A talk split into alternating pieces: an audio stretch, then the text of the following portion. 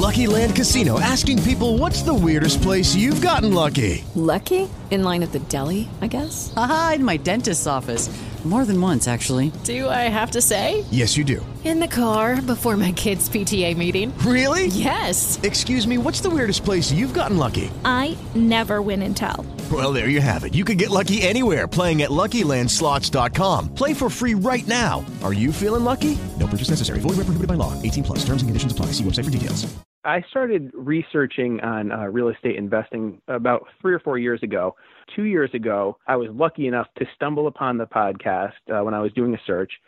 I listened to you for probably three or four months, but I was hooked after the first episode. Just everything from the real estate information, politics, the philosophy, the economics. And after about three or four months, I decided, you know, I'm going to put my information in and see what Platinum comes back with. Mm-hmm. So I plugged my information in on the website, contacted me a couple of days later.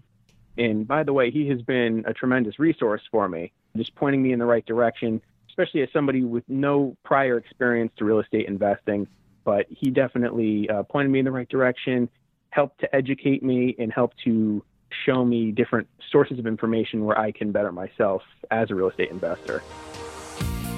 Welcome to the Creating Wealth Show with Jason Hartman. You're about to learn a new slant on investing, some exciting techniques, and fresh new approaches to the world's most historically proven asset class that will enable you to create more wealth and freedom than you ever thought possible. Jason is a genuine self made multimillionaire who's actually been there and done it. He's a successful investor, lender, developer, and entrepreneur who's owned properties in 11 states, had hundreds of tenants and been involved in thousands of real estate transactions. This program will help you follow in Jason's footsteps on the road to your financial independence day. You really can do it. And now, here's your host, Jason Hartman, with the complete solution for real estate investors. Welcome to the Creating Wealth Show, episode 1274, 1274 and no need to adjust your volume or headphones. This is Adam today. Jason, don't worry, he is not being bombarded by Dorian. He's not uh, not out for that reason. He lost his voice, which, as you all know, is probably making him sit at home, banging his head against the wall, saying, "I need to talk. I need to talk." So we're going to talk about a few things today before we get to his interview with Patri Friedman.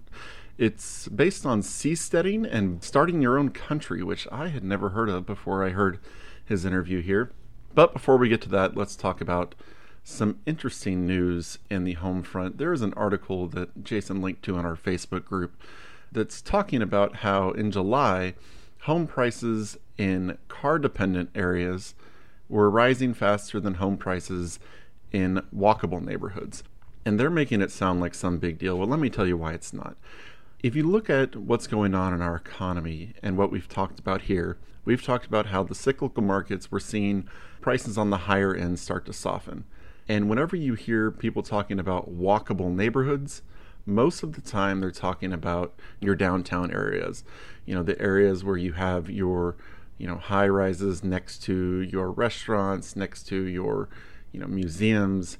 And those areas are the areas that are currently being hit. Your suburban areas, your quote unquote drivable areas, are the areas where your more affordable homes are. Now, not in cyclical and hybrid markets, that doesn't necessarily mean cheap.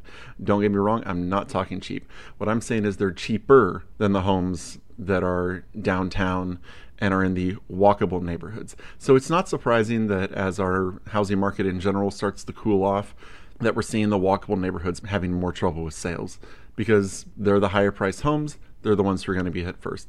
And so, you know, just look at it. You got to look at these articles with the with the skeptical eye and see, well, are they really telling me? Is it really that important? Is it really that surprising?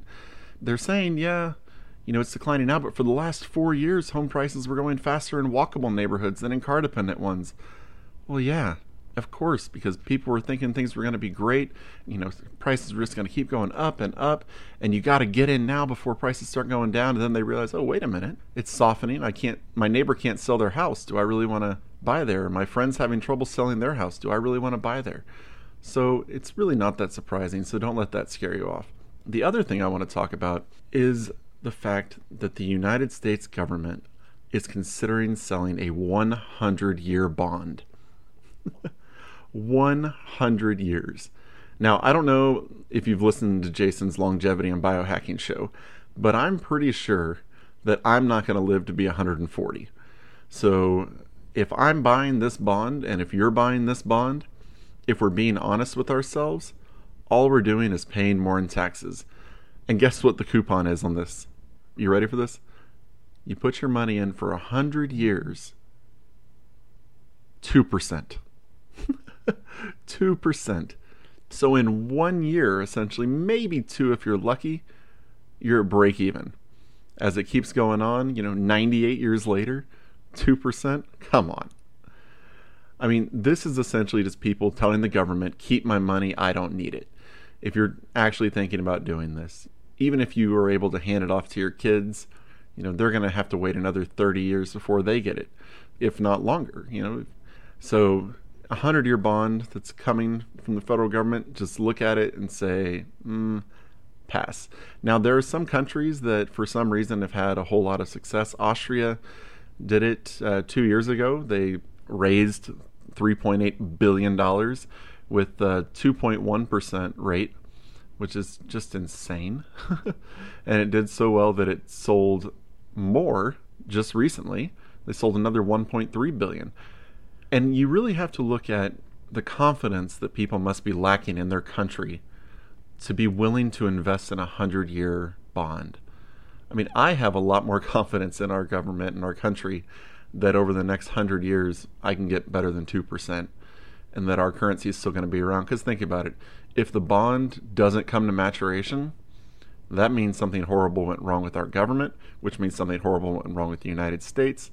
So at that point in time, is it really your biggest concern? I don't think so personally. Who knows? Maybe you don't agree with me and you're looking forward to it. They haven't announced a date, as best I can find out, but they are considering it. So we'll see if they actually decide to go through with that and then how much Americans believe that locking their money away for 100 years is a good idea. To me, if you're thinking about doing it, just write the Treasury a check for extra taxes, let them burn that money, and you'll never see it again. Before we get to Jason's interview with Patri Friedman, I just want to remind you if you are wanting to go on the cruise with Jason and go see the fall foliage up in the Northeast, you can go to jasonhartman.com slash cruise and get signed up for that. But we also have Profits in Paradise coming up in late October. Look on the website for that. And Profits in Paradise will also include a market tour we're scheduling that right now and working with the local market specialists to get that nailed down. But it looks like we're hopefully going to be able to see some of the new construction that's going on in Florida and a couple other finished products that are available for purchase as well. So go to jasonhartman.com slash events, see all the good stuff going on. And enough of my voice, let's get to Jason's interview with Patri Friedman. It's my pleasure to welcome Patri Friedman to the show. He is executive director and chairman of the board of the Seasteading Institute. He's the grandson of the world renowned Milton Friedman and son of David Friedman. Patry, welcome. How are you? I'm doing great. Good to have you on the show. I read about seasteading many years ago, and then I had the pleasure of actually meeting you at, in person at, at our mutual friend's home in, in Bel Air, maybe, I don't know, 10, years, maybe 12 years ago, where you talked about seasteading. And uh, this is a pretty interesting concept. I almost want to say it's the concept of startup countries. so, yeah. what, what is seasteading and, and what is a startup country? So, seasteading is the idea of building homes on the ocean, and not just homes, but communities and eventually countries. And the reason is that, well, I view government as an industry just like any other. And if you start thinking about it as an industry, we just use our financial analyst or economics hat, you realize that it's a really messed up industry because new firms can't enter. You can't just make your own country. There's no startup sector. And so, of course, there's not much innovation. And the idea is that we could fix this if we opened a new frontier and people could go and start new countries, trying out new systems of government, just like America did a couple hundred years ago. And maybe we can find a, a new operating system for the 21st century. Okay, well, you know, you start a new company with an idea and some capital and uh, a certain jurisdiction in which you do it, and you're subject to the laws of that jurisdiction, obviously. But I don't know if what you said is exactly accurate. Just to be fair, you can start a new country. The problem is you need a military with which to do it, right? a new new countries right. are always started by force, aren't they? That's right. Yeah, you can start a new country if you're willing to win a revolution. And some people say an election, but that's not really true. We can see even when candidates who want to engage in great reforms win an election, you know, they're dealing with the entire mass of laws, the bureaucracies, and the organizations that are in place, and they can't just change the direction of an entire country. And that's that's probably good. They shouldn't be able to. What we're saying is that we also need places that have more experimental rules chosen by smaller teams of people, maybe even for-profit companies in some cases, we view these as sort of the next evolution of imagine like master planned communities meet special economic zones, where the real estate developer is not only putting together the project, but also even looking around the world at the best legal codes and choosing what legal codes to use and operating the, the courts and the police and not just the development. Interestingly, that's exactly what at least smart entrepreneurs do when they set up a business. If it's within the United States, they shop between 50 states and maybe Puerto Rico and Washington, D.C. as well. And they decide where is it best to form my corporation or LLC? What place has the most favorable laws? And, you know, maybe they don't physically need to be there. Maybe they do. And they shop. You know, it's a marketplace and it's a wonderful thing. People vote with their feet, as it should be. But you know what's interesting? I love real estate. I've been in that business all my life. I especially love income property. And I remember years ago hearing the preamble to the Nas- National Association of Realtors induction. And it starts with under all is land, right? Hmm. and and even in our high tech world where we have cyberspace and cryptocurrencies and virtual reality and augmented reality, if you want to start a country, you got to have a piece of land, right? Well, Mark Twain said, "Buy Maybe land not. and stop making it," and we're saying production resuming.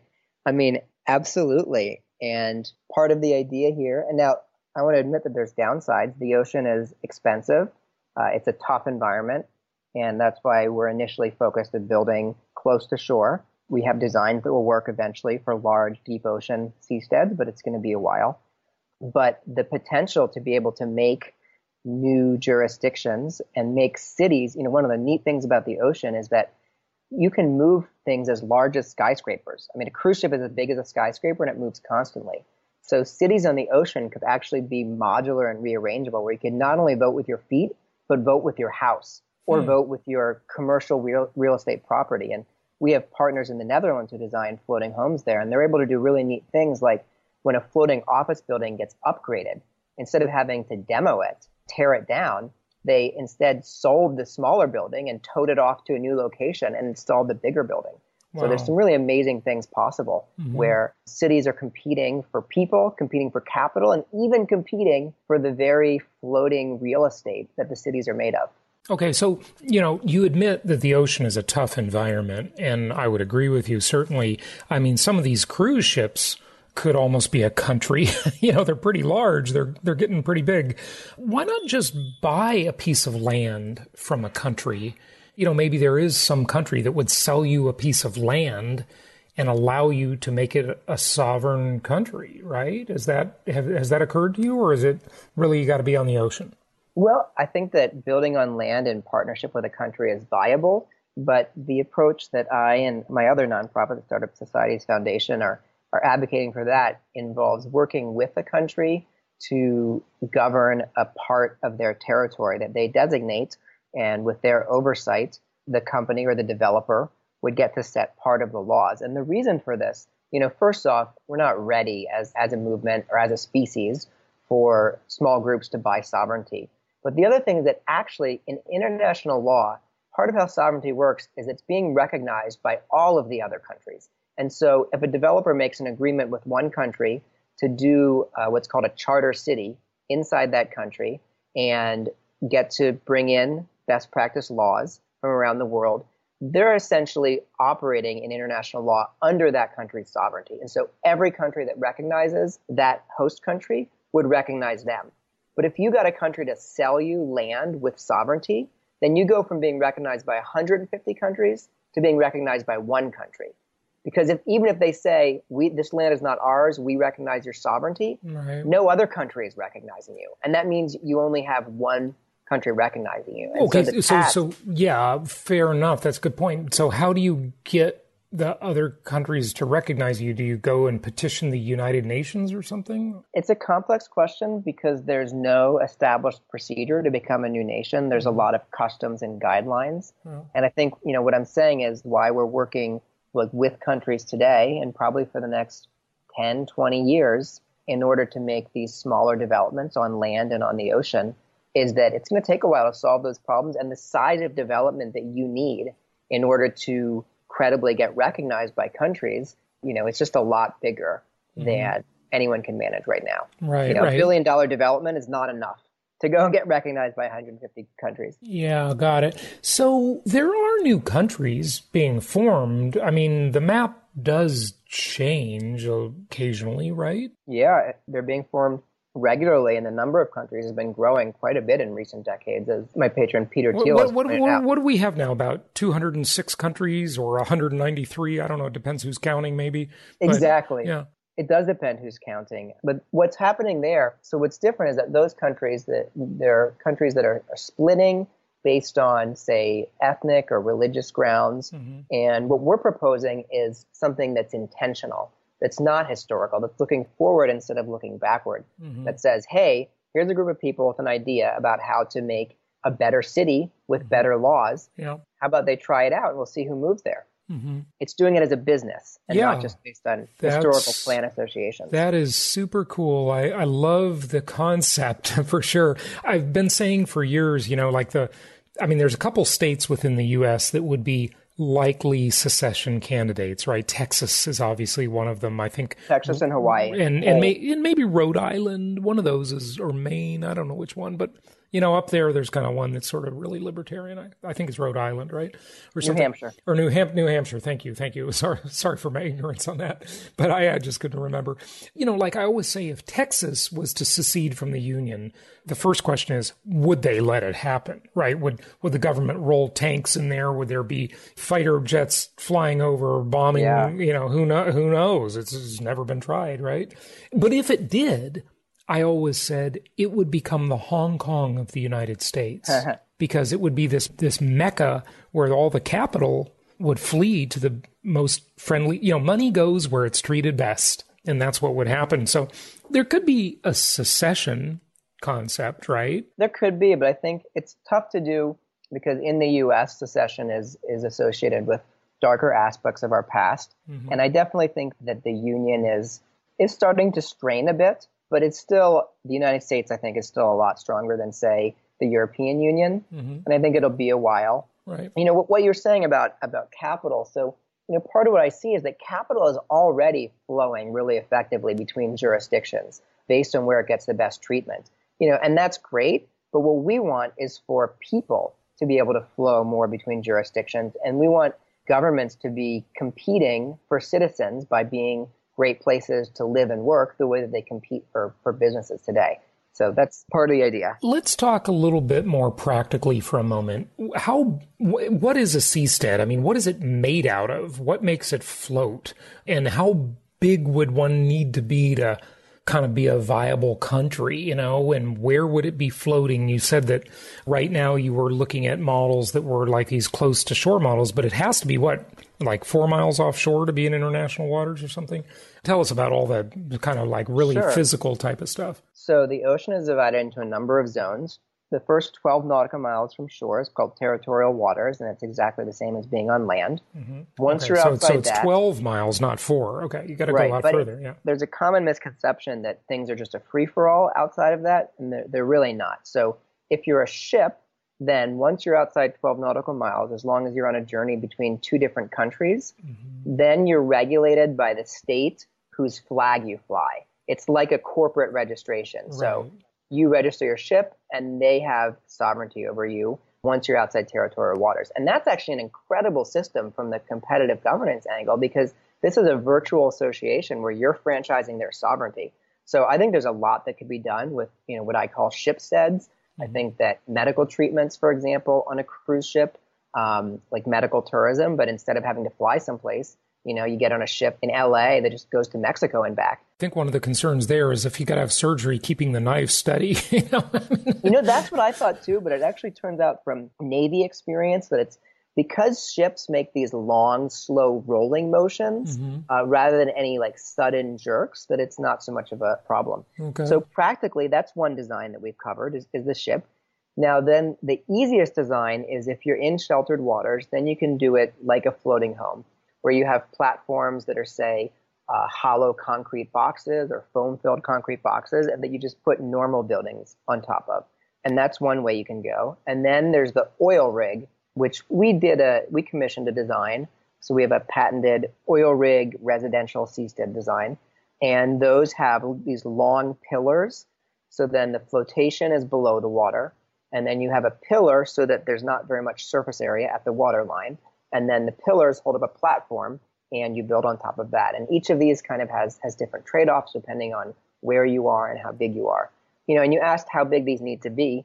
So here it really depends on, on the economies of scale. If, if you're close to land, and you could build one of these developments for just hundreds of people, for example. But if you want to be your own country, I think that you need to have tens or hundreds of thousands of people. And you know, we really need to scale up with smaller developments first. Okay, so who would fund building these? I mean, these are giant projects, right?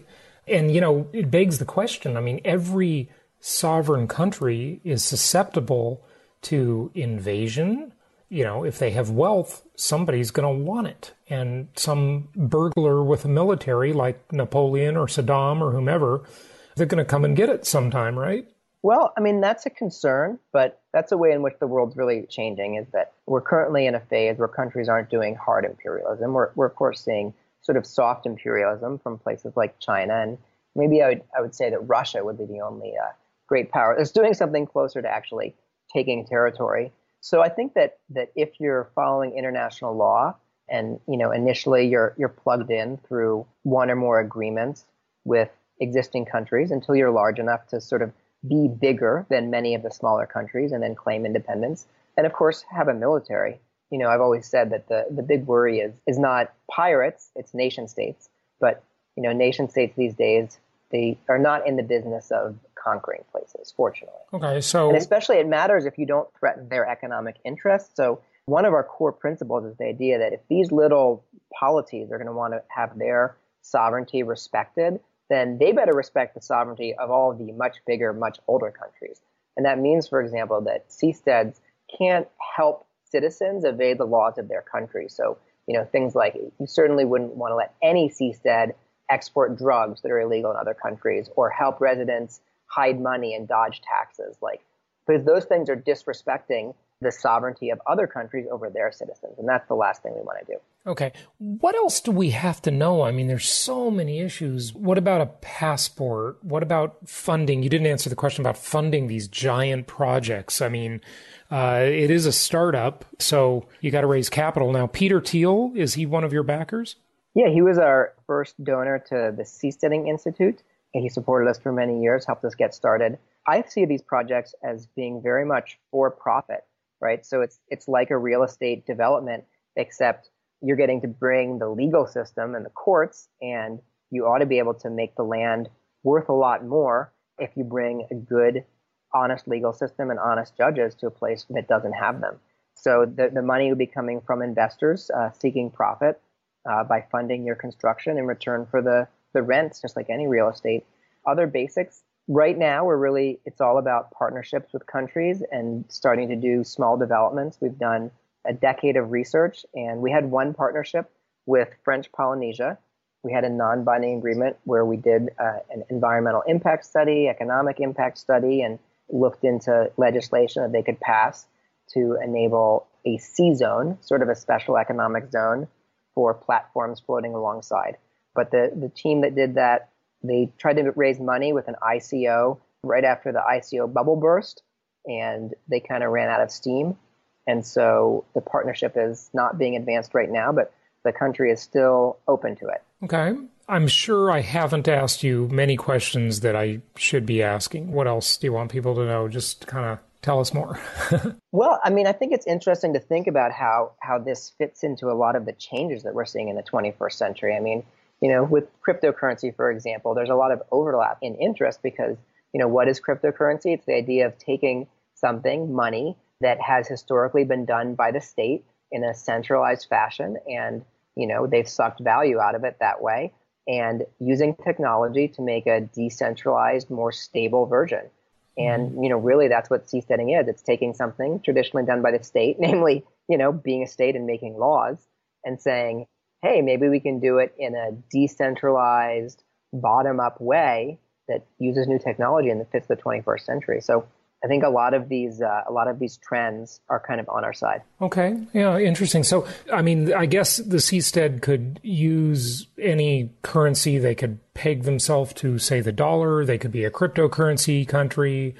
So yeah, there, there, there's that. Do you want to mention something about that? One thing that people often mistake is thinking that seasteading is about one particular society that we want to make. And so they ask us, like, what will the money be in your seastead? Mm-hmm. And the answer is that our goal is much bigger than that. We don't want to create one society.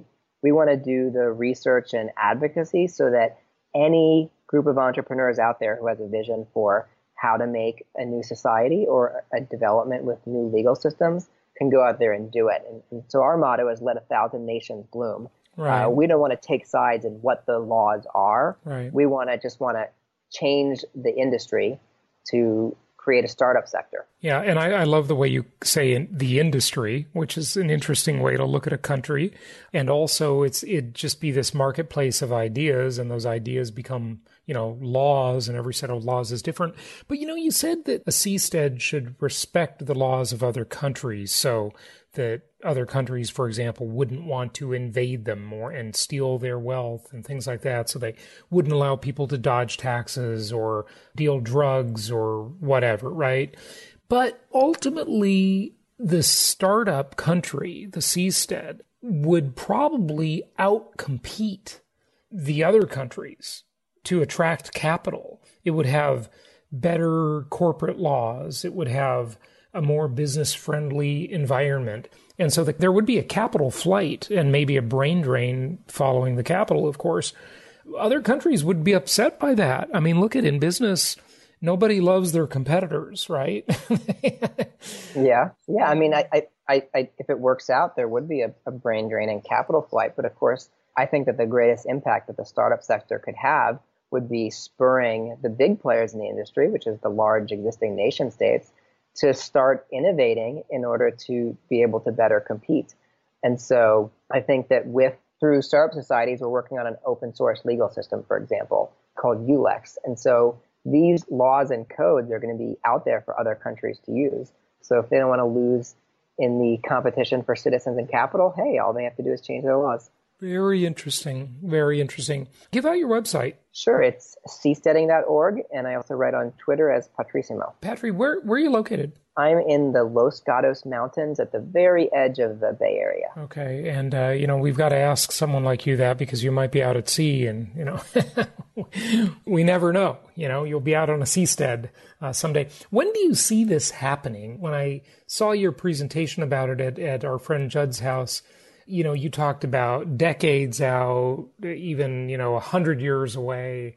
What's like a timeline that you might see some of this start to take shape? We're starting to see the the first seastead projects that are actually being built or have actual partnerships with countries happening right now. So if you asked me a few years ago, I'd have had to say, I don't know, five, ten years. But these things are actually starting to starting to happen. So in the next few years, you'll see things like this. Although, of course, they may or may not be described as being like this. I mean, every every new product chooses its own branding, and, and we could see projects like this either trying to position themselves as, as very innovative and cutting edge in order to attract people, or you know, just as kind of nothing to see here, move along. You know, if they're more worried about getting negative publicity. So keep your eye out. Yeah, good stuff. Thanks for joining us and, and good luck. This is fascinating and I really wish you the best. It would be it'd be great to see some competition in the country industry.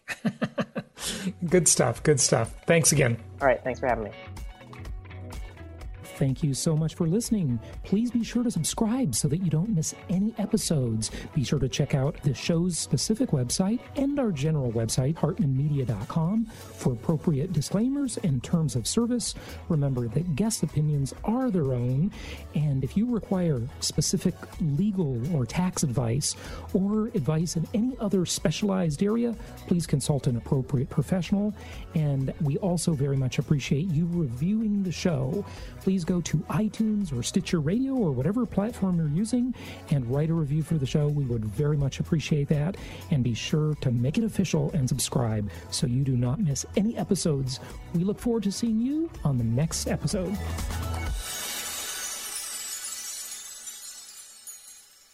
Hello, it is Ryan, and I was on a flight the other day playing one of my favorite social spin slot games on chumbacasino.com. I looked over the person sitting next to me, and you know what they were doing? They were also playing Chumba Casino. Coincidence? I think not. Everybody's loving having fun with it. Chumba Casino is home to hundreds of casino style games that you can play for free anytime, anywhere, even at 30,000 feet. So sign up now at chumbacasino.com to claim your free welcome bonus. That's chumbacasino.com and live the Chumba life. No purchase necessary. VGW. Void prohibited by law. See terms and conditions. 18 plus.